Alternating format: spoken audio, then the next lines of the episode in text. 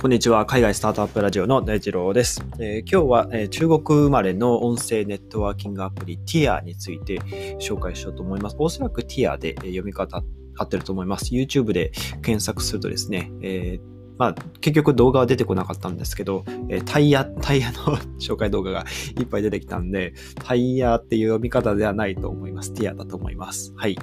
で、最近ですね、あの、音声プラットフォーム、まあ、いろいろ、まあ、人気出ていて、まあ、 Voicy、stand FM、あとは、まあ、 Radiotalk、えっ、ー、と、スプーンとかですかね、えー、結構あって、まあ、いろいろその、プラットフォームによって特徴はあるかなと思ってて、えー、まあ、例えばスタエフとかだと、結構誰でもあの配信を気軽にできるっていう形で、まあ、ビジネス寄りの配信も多かったり、えー、して、結構あのユーザーフレンドリーかなっていうところで、まあ、スプーンとかだと結構10代の方とかが、えー、配信をしているようなイメージがあるかなと思います。で、まあ、僕はその配信プラットフォームは、えっ、ー、と、まあ、スタエフですね。まあ、 Voicy は審査制なので、なかなか審査に通れば配信はできるかなと思いますが、えー、まあ僕はアンカーで配信を、まあ配信自体は撮っていて、それを Spotify 上で、えー、まあリリースしていると。で、あとは、まあ、Apple Podcast、Google Podcast とかにも、えー、まあ、RSS っていう、えっ、ー、と、まあ、音声配信のその機能ですね、使って、まあ、自動的に一つの配信で各プラットフォームに配信されますよっていう機能で、まあ、基本的に、えー、MacBook、まあ、PC で、えー、まあ、マイク接続して、録音してると。で、スタイフの場合だと、やっぱり、あの、もうスマホでその場で撮れるんで、まあ、メモ代わりでも撮れますし、まあ、いつでもこう、気になった時というか、あの、思い立った時に配信できるっていうのは非常にあの便利かなと思います。で、今日はですね、あの、スタンド FM に関するオーディオブックのですね、紹介をさせていただきます。えー、まあ、えー、ご紹介すると、えーまあ、このまま終わるのも微妙だなと、えー、スタンド FM 共同代表の中川さんはそう思いましたが、音声配信ビジネスにね、コミットし続けました。えー、ついにスタンド FM の苦難と成功の歴史が一冊の本となりました。ウィキペディアにも載っていない怒涛の5年間をレビュー賞受賞者がまとめ上げる珠玉の一冊となっています。スタンド FM の歴史が発売されます。スタンド FM 版は980円、Kindle ノートダウンロード版は1100円で2月17日より販売開始です。スタンド FM がもっと好きになるということでですね、えー、紹介いたしました、スタンド FM の歴史というオーディオブックですね。えー、こちら、マーケターとしてですね、20年以上活動している、フリーランスの、えー、かぐわさんという方ですね、が、えー、作成された、え、オーディオブックとなります。で、かぐわさんですね、僕もツイッターとかでいろいろやり取りさせていただいていて、えー、もうご自身でですね、かなり、えー著作というか本出版されていて、Google Analytics の基礎講座とか多数出版されていますし、あの実はあのテレビにも多数、えー、ご出演されていて、マツコの知らない世界とか、まあ、かなり、えー、著名な方でですね、えー、この方が、えー、今回スタンド FM の歴史ですね、えー、紹介したので、えー、僕もあのご紹介させていただきました。で、あの、かぐわさん自身の配信は、あの、まあ、本当にクリエイターエコノミーっていう、まあ、その名の通りで、まあ、僕のような、そのクリエイター、まあ、コンテンツ作りしている方を応援するっていう、まあ、そういった、あの、えー、まあ、配信をされてらっしゃる方で、で、かぐわさんの配信で、えっ、ー、と、まあ、の企業案件の配信を聞いたんですけど、あの、DMM エージェシーっていう、えっ、ー、と、まあ、プラットフォームというか、そのインフルエンサーの人用の、えー、なんていうんですかね、そこに登録すると、えっ、と、まあ、DMM エージェンシーが、その企業から案件引っ張ってきて、で、クリエイターの方たちに、えー、まあ、何でもいいです。えっ、ー、と、まあ、バレンタインの季節なんで、森永とか、まあ、そういうチョコレートとかの、えー、宣伝を、まあ、あなたにしてくださいっていう、この登録したい、えー、クリエイターさんにお願いするみたいな、なんかそういう、えっ、と、エージェンシーがあるみたいで、あの、香川さんの配信聞いて、ああ、こういうのあるんだっていうのをですね、初めて知りました。で、まあ、DMM エージェンシーの場合は、あの、1万人のフォロワーから、え、登録ができるみたいで、で、その、配信して、やっぱ企業的には、その自分が頼んだその配信、広告文書とかが、ま、何回再生されるかによって、えーま、成り立っていると。で、まあそのフォロワー数かける0.5円の報酬が、えー、まあもらえるそうですね。なんで、まあ、インフルエンサーっていう定義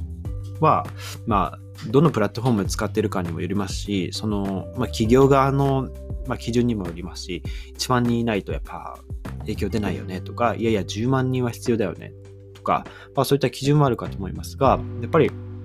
ある一定度のフォロワー数は、え必要だなっていうところですね。まあ、こういったエージェンシーあるんだなっていうのを初めて知りました。で、えー、あとは、まあ、かぐわさんの、えっと、まあ、配信、スタイフで配信されてらっしゃるんですけど、まあ、やっぱりネットで稼いでる事例とか、あとはマーケティングの基礎を知りたい方、えー、あと、まあ、普通にこう、儲かる、これから儲かるスキルとか、まあ、いろいろ最近のプラットフォーム事情を知りたい方、あとはまあ、本当にクリエイター向けのその収益化のやり方とか、新しい情報を、まあ、取っていきたいよっていう方は、あの、おすすめですので、えー僕の配信の概要欄にですね、かぐわさんの、えっとまあ、Twitter の、えっと、アカウントの情報と、えクリエイター向けの、えー、クリエイターエコノミーニュースと、えー、 stand FM の歴史のですね、あのノートの記事、もうなんか Kindle 版ではすで、えー、に購入できるっぽいので、え、チェックしてみてはいかがでしょうか。はい。ということで、え、今日の、え、中国生まれの音声ネットワーキングアプリなのでですね、話に、え入っていこうと思います。で、 Tiya ですね。えっと、まあ、この中国の、まあ、ポッドキャスティングプラットフォーム。まあ、中国のアプリっていうと、やっぱり TikTok ですよね。本当にインスタグラム、あとは、何でしたっけ、えー、スナップチャットうん。まあそういう動画、動画配信券、短い動画配信をまあ売りにしていて、かなりその、まあいわゆるその既存のプラットフォーマー、Twitter とか YouTube とかをまあ食いにかかってるような、すごいバズっている、まあ中国といえば、えー、TikTok っていう感じでですね、まあ最近注目をされ続けていますが、まあ音声プラットフォーム、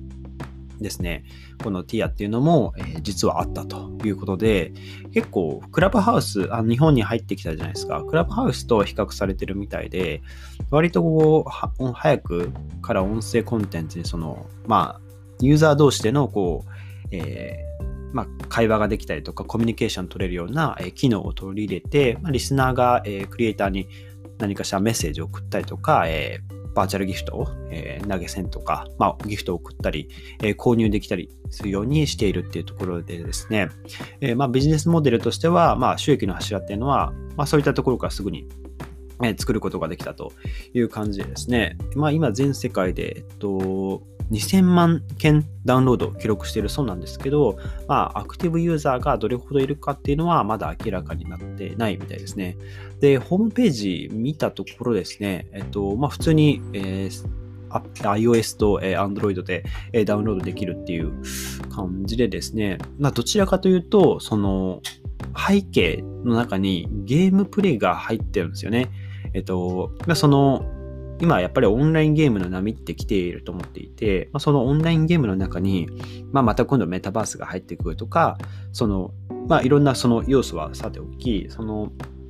ゲームをする中で、まあ、その一人でこうプレイするじゃなくて、まあ、仲間を見つけて、まあ、その仲間を見つけてプレイすることで、えー、そのゲーム自体の、えーまあ、認知も広がりますし、その、まあ、ユーザー同士でのその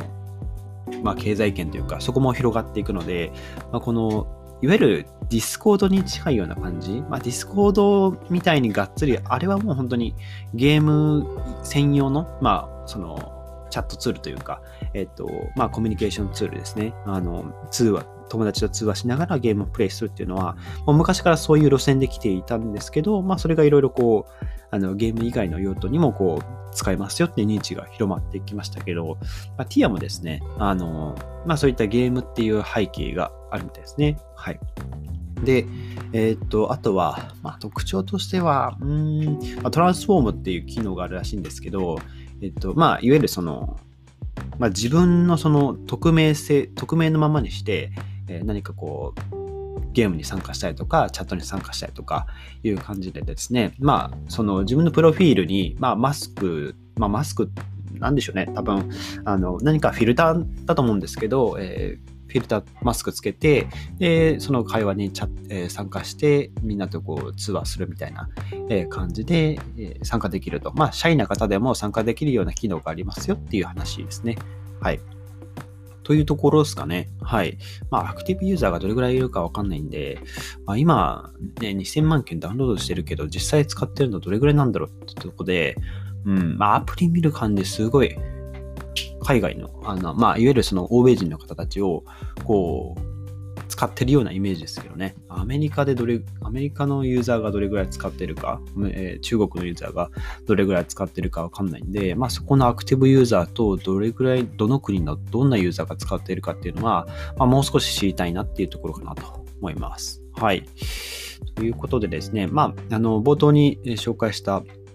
えスタンド FM もですね、まあ、なんていうんですか、えーそのスタンド FM のその紹介したスタンド FM の歴史もあのどうやってその今の音声市場が盛り上がってきたのかで、まあ、これからどうなっていくのかっていうところですね。まあ、 Voicy とかもどんどんこう成長していっていて、まあ、ユーザーもどんどん増え続けているっていうところで、まあ、これからやっぱり音声配信の波が来て、でそこで、まあ、ようやくまあ世間でこう注目され始めて、で、ガッとユーザーが入ってきた時に、えー、自分の配信している番組があると、まあ、あの、波に乗りやすいですよね。まあ、おそらくまあユーザーがこう最初に入ってきた時っておすすめの一覧にこうバーってあるところをとりあえずこう適当にフォローしていってそこからこう自分のお気に入りの番組をまあ検索して見つけていくっていう、えー、流れが一般的かなと思うのでまあ本当に音声配信始めるならまあ遅くはない遅くはないというかまあ今すぐ始めた方がいいかなとも思いますし、その、まあ、1年後、2年後に、えっと、まあ、入ってきた時に、なんて言うんでしょう。例えば、その、波が来た1ヶ月前、2ヶ月前に配信しても、まあ、うーん、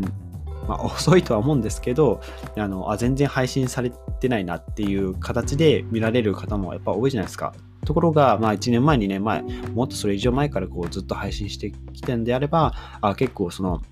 番組としても成立しているものなんだなって、あの結構長くやられていらっしゃる方なんだなって、新しいその新規のユーザーさんに認知していただけるので、やっぱり早めに市場に参入しておく、で自分のその、まあ、いわゆるえ何かしらポジションを取っておくっていうのはかなり重要になってくるんじゃないかなと思いました。はい。ということでですね、まあ、今日は、え中国生まれの音声ネットワーキングアプリ TIA について紹介してみました。今日のエピソードが役に立ったらいいなと思ったら、ぜひフォローをよろしくお願いします。それでは皆さん素敵な一日をお過ごしください。また明日お会いしましょう。